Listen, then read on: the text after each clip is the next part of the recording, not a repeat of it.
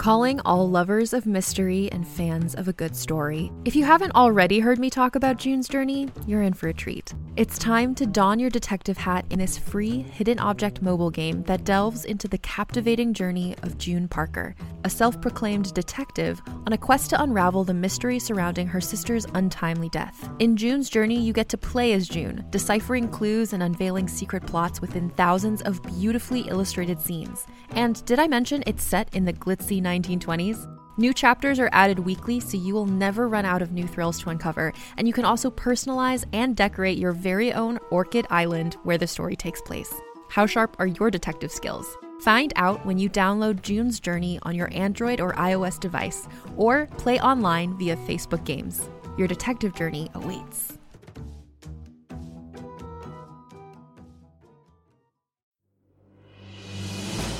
Welcome to the serialized audiobook Contagious, Book 2 of the Infected Trilogy. Written by number one New York Times bestselling novelist Scott Sigler. Performed by the author. Contagious is also available in print, ebook, and unabridged audiobook. For links to purchase any version, visit scottsigler.com slash contagious.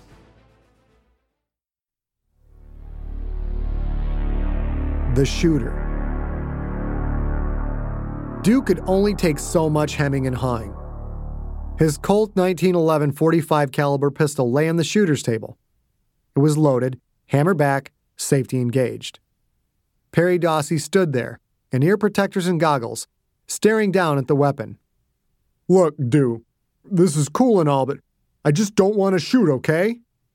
Pick up the gun, kid, Dew said. I have a mean piss of a hangover thanks to you, and I'm really not in the mood for this. You're embarrassing me in front of an entire shooting range. The range was empty, of course. Dew had rented the whole thing. Perry stared down at the 45. But what if I pick it up and, you know, I get the urge to shoot you? Dew pulled up his pant leg and drew his 38. I'll stand behind you with this aimed at your back. If you even turn around funny, I'll kill you. Does that make you feel better? A little, Perry said. Dew would have laughed if the kid hadn't looked so damn serious. Perry kept staring at the 45. Dew sighed. Now what? What if I. What if I listen to Bill? What if you kill yourself, you mean? Perry nodded. Look, kid, you gotta grab this thing by the balls. That's not funny. Shit, sorry, Dew said. Just a figure of speech. Listen, Ronald Reagan, the greatest president that ever lived, he had a quote that sums this up nicely. If it takes a bloodbath, let's get it over with. So if you're gonna kill yourself, let's stop fucking around and get it done. You're one of those sensitive hippie types, I see. I have a flower garden at home, Dew said, and I'm wicked good with a crochet hook. Seriously, you can't go through life afraid of this shit. Stop being a fucking pussy and pick up the goddamn gun already. Perry slowly reached for the 45, then drew his hand back. If you shoot yourself in the head, that only hurts for a second, Dew said. If I shoot you in the foot, it's gonna hurt a long time, so pick it up or say goodbye to a little piggy. Perry reached out again and picked up the 45. His hand shook violently at first, so badly that Dew wondered if the gun might actually go off. He was playing a dangerous game here. Dew kept the 38 pointed at Perry's back, just in case. Just breathe easy, Dew said. Point the gun and squeeze the trigger slow. You should be a little surprised when it goes off. And remember, after you shoot, remove the magazine and lock the slide to the rear. That'll eject around, so don't be surprised by that. Inspect the chamber and magazine, then lay it on the table and move your hands away, just like you did when we practiced. Yeah, but then the gun wasn't loaded. Just do it like I told you, and you'll be safe, okay? Okay, Perry said. Dawsey pointed the 45 down the range and let out a breath. The pistol looked like a toy in his big hand. Dew would have given Perry the 38, but he wasn't sure if the kid's finger could fit through the trigger guard. Dew waited. Then bang! The gun fired. A little smoke curled up from the barrel as both men looked down the firing range. The target was at 30 feet. Perry had hit the center ring, just to the left of the X. Nice shot, Dew said. I thought this thing was supposed to have a kick. Remove the magazine, lock the slide to the rear, Dew said, letting his voice trail off. Perry nodded quickly and energetically. He carefully followed all of Dew's instructions, then set the weapon on the table in front of him. He raised both hands slowly off the gun to show he wasn't holding it. He looked relieved, like all the pressure was off, like he just lost his virginity. Okay, Dew said. So you didn't feel the gun jump in your hand? Perry shook his head. When I shoot it, I can feel it kick, but it's not so bad, Dew said. Strong as you are, I shouldn't be surprised you can't feel it at all. Um, Dew? Perry had a look on his face like he was afraid to ask a question. For fuck's sake. He had cut monsters out of his own body, had taken two bullets and kept on fighting, and he was afraid to ask a question. He doesn't want to look stupid, Dew thought. He doesn't want to look stupid in front of you. Spit it out, Dew said. You can ask me whatever. Um, squeezing real slow is cool and all, I guess, but I mean, if I have to use this for real, don't I want to fire faster than that? Dew smiled. Sure, that's a logical thing to ask. Not that you'll have to use one of these for real, but just in case, reload the magazine and fire off the whole thing as fast as you can, okay? We'll look at the target and you can compare accuracy. Then we'll talk about how to fire in different situations. Sometimes you want one accurate shot. Sometimes you want to lay down as much lead as you can as fast as you can. Okay? Perry smiled and nodded. A real smile for a change. Still looked hideous with the stitches, but at least it was genuine. Dew took three steps back. He casually pointed the 38 at the floor, but he wasn't about to put it back in the holster. Not yet. Perry loaded two more bullets into the magazine, inserted it, then thumbed the slide release so it clicked home. He pointed the weapon and fired off seven shots in less than two seconds. It sounded like a machine gun. Dew watched the kid's hand move, or rather, he watched it not move. It might as well have been chiseled out of granite and bolted to the wall. Perry ejected the magazine, checked the chamber, set the gun and the magazine down, then raised both hands off it again in seeming slow motion. Dew stared downrange. He couldn't believe his eyes. He flipped the switch that brought the target back to the firing station for a closer look. Perry had put all six shots in the center ring. The center X wasn't even there anymore, just a big hole with ragged paper edges. Perry smiled and looked down at Dew. That's pretty good, right? Kid, are you fucking with me? Are you sure you've never shot before? The big man shook his head. No, sir. Dad wouldn't let me touch any of the guns, but I mean, it's only hand eye coordination stuff, right? Like a video game. I've always been good at anything like that. Dew stared at the target. It made sense. Dawsey had been an elite athlete, would have gone first round in the NFL draft, probably first overall, had it not been for the knee injury that ended his career. He was so strong he didn't even feel the 45 kick. He could just point the barrel accurately and keep it perfectly still while he emptied the magazine. Dew suddenly wondered if teaching Perry to shoot was such a good idea after all. If Perry could kill people with his bare hands, imagine what he could do with a weapon and plenty of ammo. Ugly Betty. Betty Jewell's body faced a dire situation. Half formed crawlers disintegrated, spreading apoptotic death. She was guilty of nothing more than being just old enough for her telomeres to shorten and suffer the minor damage that faces us all. Her telomeric breakdown wasn't as bad as her father's, of course, as he had been 26 years her senior. Had she been younger, maybe as little as five years younger, it would have gone better for her. Of course, better meant that more crawlers would have already reached her brain. Her brain mesh was thin, emaciated. It needed additional crawlers to fully complete the change and send the signal. More struggled to reach her brain, either dragging half rotted bodies along her nerves or trying to move past the dissolving corpses of crawlers that had already shut down. These survivors reached out their pseudodendrites, grabbing, pulling, sending their pain signals to gauge the response.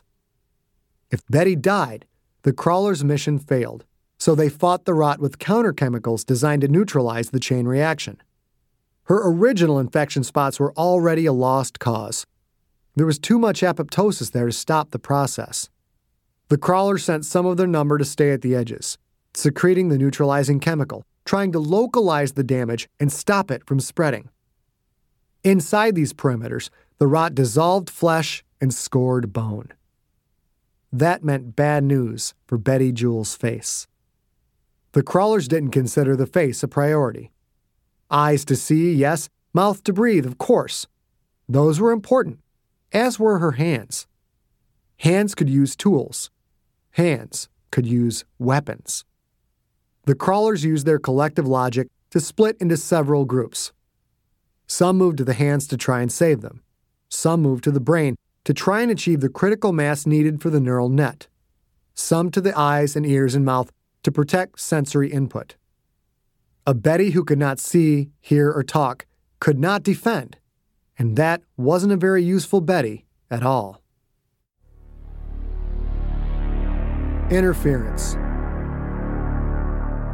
Chatter. That really was the best name for it. Perry heard chatter again. Coming from the south. South and east? Yes, the east. Somewhere out there, triangles were waking up. So far, he'd heard only snippets of thoughts, just a few syllables. The triangles didn't know how to talk yet. They had to learn that from their host's memories. How many were out there? Perry couldn't tell. He could never tell for sure. He'd picked up a few wisps that morning, like smelling something in your apartment, something you smelled only if you turned a certain way, and then it was gone. And you know that smell because you've smelled it before, you just can't remember what it is. It was that kind of familiarity. Familiar, yet different. There was something else in those wisps. Something less random. More powerful, maybe? Perry knocked on the door to room 207. Dew answered. Hey, Perry, he said, and smiled, almost as if he was happy to see him. Come on in. Perry followed him into the room. Baum and Milner were there, as was Amos, who had a bagel in one hand, a stack of papers in the other, and a laptop sitting on his legs. Baum and Milner stiffened. Amos's eyes immediately shot to the door. As soon as Perry moved into the room, Amos dropped the bagel, shut the computer, and ran out. Damn, that little guy is twitchy, Dew said. Yeah, Milner said. I can't imagine why. Perry stared at the smaller man. Milner, I'm standing right here if you got something on your mind. Baum laughed. You sure you want some? You look a little roughed up from your last go round. Baum, shut the fuck up, Dew said. If you think you can take Dawsey, I'll be happy to move all this stuff out of the way and you two can have at it. Baum stared at Perry and said nothing. Perry couldn't believe what he was hearing. Was Dew sticking up for him? Well, not sticking up exactly, but calling Baum out to back up his mouth. Well, Dew said to Baum. Baum shook his head. I'm good. Then keep your pie holes shut, Dew said. Milner, you too. Now, Perry, what have you got for us? I'm hearing chatter, Perry said quietly. All three men perked up. Where? Dew asked. Perry shrugged. Not sure yet. Southeast is as close as I can get. Michigan again? Dew asked. Maybe Ohio. Perry shrugged once more. So why haven't you gone after it? Milner asked. Got in your fancy car and headed out. Because he and I have come to an understanding, Dew said. Perry's part of the team now. Milner laughed. Dew shot him a you're already on thin ice glare, and Milner's smile faded. What's it sound like? Baum asked, his disdain for Perry suddenly gone. Can you pick out any names? Places? Perry shook his head. Not yet, but it's getting stronger. Just have a seat, kid, Dew said, and relax. It'll come like before. We'll get everyone loaded up and head in that general direction. Perry limped to a chair and sat. And right then, the chatter changed. Something's wrong, Perry said. It's getting quieter all of a sudden. Concentrate, Dew said. Maybe you have to focus. Doesn't work like that, Perry said. It's always on. I don't have any control over it. It's fading. I can't hear the chatter. What I hear now sounds like. Well, it sounds kind of gray. He looked at Dew. It's gone. I can't hear him anymore.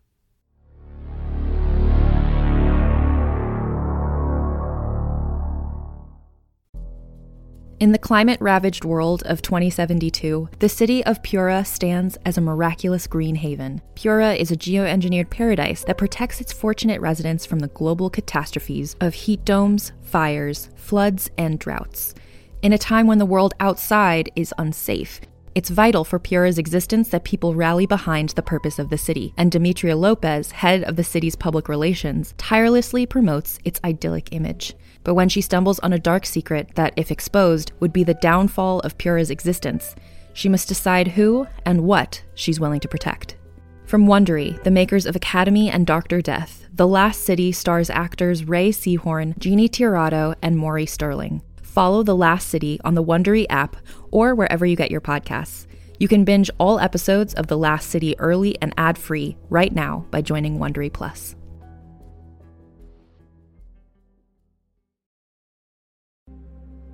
I want to take a second to tell you about a podcast I think you'll really like Mayday. No one is prepared for disaster. No one knows exactly how they'll react in a plane crash, an earthquake, or when a lone gunman decides to open fire. On Mayday, you'll hear about the people who had to find out, people whose stories deserve to be heard. Join hosts Maya Nalani and Luke Welland as they tell you about extraordinary people who found themselves in extraordinary circumstances. Listen to Mayday wherever you get your podcasts.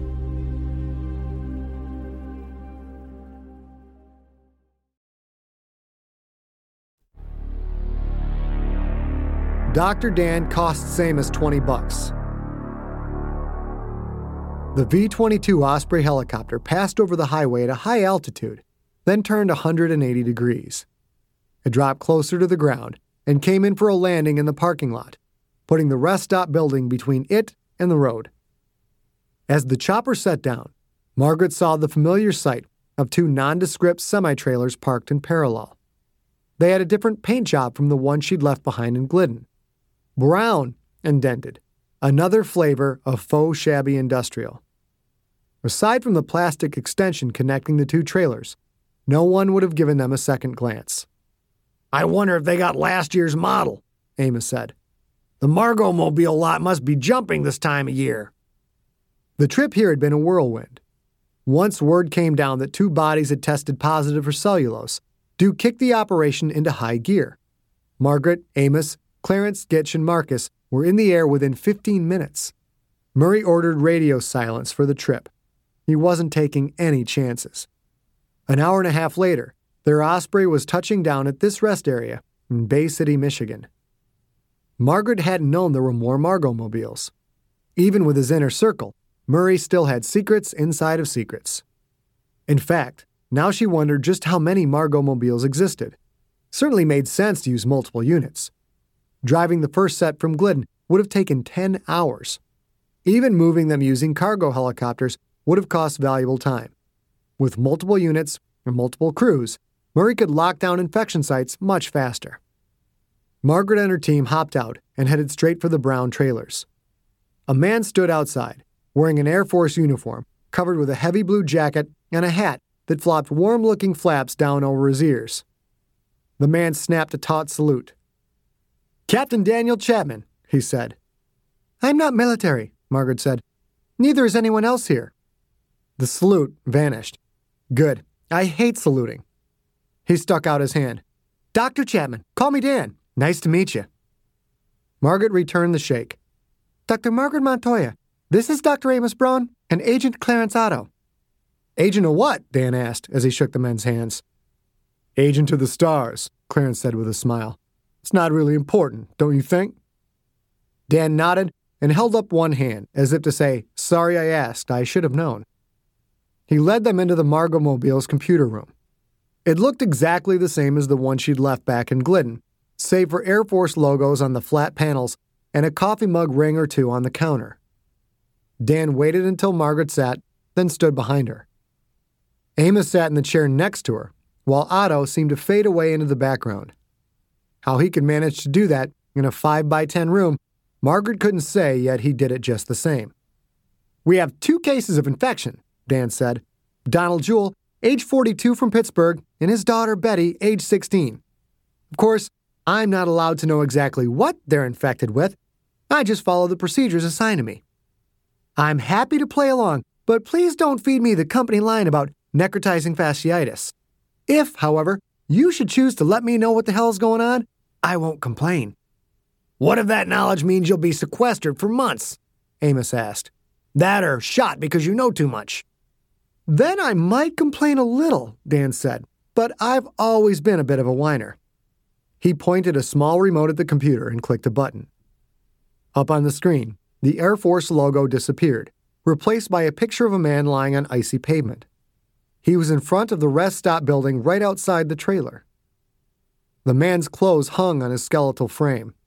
A black skull stuck out from a loose collar, and something black had stained the pavement around him. This is Donald Jewell, Dan said. Security camera recordings show he pulled into this rest area yesterday at approximately 1300 hours. There was a pretty solid storm at the time, freezing rain, so no one reported seeing him get out of his car. Not sure how long the body sat there before someone came across it. Best guess 10 minutes. The guy who found the body called 911. State troopers were on the scene within 15 minutes. Did they touch anything? Margaret asked. Trooper Michael Adams wore surgical gloves to check for a pulse, Dan said. Finding none, he removed the gloves, left them on the spot, and had no further contact with the body. The daughter was still in the car. She refused to let Adams in. He saw sores on her face, so he called for an ambulance. She wouldn't allow paramedics inside the car either. At that time, the paramedics performed the swab test on the corpse. My team was stationed in Detroit, so the CDC called us. We were actually the ones to remove the girl from the car. How long you been in charge of this rig? Three weeks, Chapman said. We haven't had much to do, to tell you the truth. He put his shoulders back, puffed up his chest, and spoke in a deep voice. Just play with the equipment and wait for a call. If you don't get that call, it's good news. If you get it, just be ready to do whatever it takes. Margaret had to stifle a laugh. Dan was doing a dead on impression of Murray Longworth. That's uncanny, Amos said. Thanks, Dan said. You should hear my Gutierrez. It slays. Anyway, after the paramedics called the CDC, Trooper Adams and his partner evacuated the rest area and shut it down. They followed all the instructions line by line. Sharp guys. They were pretty impressive. They took pictures. He reached over Margaret's shoulder and clicked the computer keyboard. A series of shots flashed on the wall monitors, showing Donald Jewell's initial stage of decomposition, then gradually shifting to his current state. Wow, Clarence said. Those guys saw a lot. Any worry about them talking? Dan threw back his shoulders and puffed up his chest again. It's taken care of. They understand the gravity of the situation and the importance of secrecy. Seriously, Amos said. That's creeping me out. I'd laugh, Clarence said. Only I'm sure Murray has a camera in here somewhere and he's watching. Dan started nervously looking around the room. Oh, man, for real? Margaret reached back and tugged Dan's sleeve. Relax, he's kidding. At least she hoped he was kidding. Run the pictures again, she said. Dan did. How often do they take these? Every 15 minutes, Dan said, just like your instructions specify. Amos and Margaret exchanged a glance. What is it? Clarence asked. This guy decomposed more rapidly than anyone we've encountered, Amos said. Twice as fast as before, maybe even faster. Clarence grimaced. How about the others? We have names and addresses of everyone who was here at that time or came after? Dan nodded. The troopers got everyone's ID, license plate, registration, the works. Clarence, Margaret said, we need to have Murray's agents get to every one of those people and run the swab test. Yes, ma'am. Clarence moved to the third computer chair and grabbed the phone. But Margot, Amos said, it's not contagious. Not from host to host, Margaret said. But the McMillans were infected later, remember? Whatever the vector is, it might be persistent, lying on clothes or hair. And looking at these pictures, the disease has mutated, at least to some extent. As far as we know, now it could be contagious. Amos nodded. I'll better safe than sorry, I suppose. Everyone followed precise biohazard procedures, Dan said. We treated it like it was a strain of Ebola that could do a stutter step, fake you out, then jump in your pants if you weren't careful. Mr. Jewell's remains are in the Trailer B body locker. Each piece of clothing is in a separate biohazard container, in case you want them. Clarence put the phone on his shoulder and looked back at Amos. Twenty bucks says Dr. Dan put each sock in a separate bag. You're on, Amos said. Dan smiled. I even labeled the sock bags left and right. Sorry, Dr. Braun. Call me Amos, you incredibly diligent and overwhelmingly anal retentive young man. Amos pulled the folded 20 from his pants pocket and handed it over to Otto without looking away from the screen. The young doctor impressed Margaret. For someone who has no idea what's really going on, you did a hell of a job, Dan, she said. Looks like we're ready to rock. Let me see pictures of the girls' remains. Dan seemed surprised. Didn't you get the reports on your way in? Margaret shook her head. No, radio silence the whole way. Why? What's with the daughter's corpse? She's not a corpse. She's alive, Dan said. She's in the containment chamber. Are you there, God? It's me, Chelsea. A conversation was taking place. One half of this conversation hovered 40 miles above the earth, straight up from the diseased oak tree in Chuy Rodriguez's backyard. The other half sat on the floor of her bedroom, on her left rested a pile of Barbies, Bratz, and other dolls. On her right sat a similar but smaller pile. As she talked, she would pick up a doll from the pile on the left, take off all its clothes, hold the doll in her lap, then draw on it with a blue sharpie. She drew little triangles. They were very pretty. She finished with a doll, put it on the pile on the right, then grabbed another with her left hand.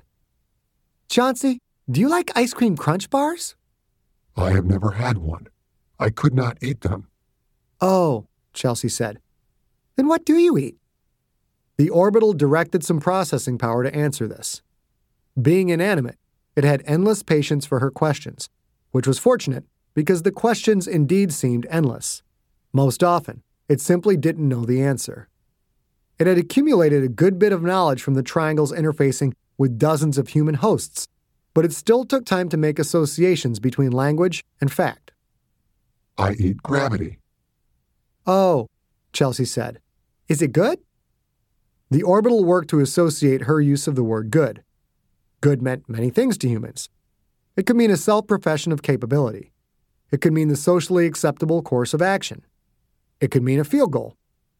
The orbital searched to compare it with food consumption. Many stored host images came up. Things like barbecue chicken, chocolate cake, mashed potatoes. That is what she meant. Without the gravity processors, the orbital would plummet to Earth. So it applied the correct definition and answered. Yes, it is very good. Oh, Chelsea said. Chauncey, who's your favorite Detroit Piston? I do not know. Oh, Chelsea said. Chauncey, are you God? The orbital accessed images, an elderly human with a big white beard, a younger human with long hair and a short brown beard, glowing heads, love, hatred, divine intervention into human lives, punishment, wrath, destruction. The orbital cross referenced these images against cataloged emotional responses and determined that this was something it could potentially use to motivate hosts. Why do you think I am God? You know, because you can talk in my head and stuff. People can't do that mostly. What do you think of God, Chelsea? Chelsea sang, Jesus loves me, this I know, for the Bible tells me so. We go to church most Sundays, except during football season, sometimes we don't. I love God because God loves me. The orbital called up more images. He examined the signal coming from Chelsea's brain as she talked of God and Jesus. Yes, this was a powerful motivator. Chelsea, if God told you to do something bad, would you do it? Chelsea stopped drawing on her Barbie. She looked at the wall, just kind of staring out, tilting her head to the right as she thought. Daddy says sometimes God tests us, but God loves us, and He wouldn't ask us to do anything bad.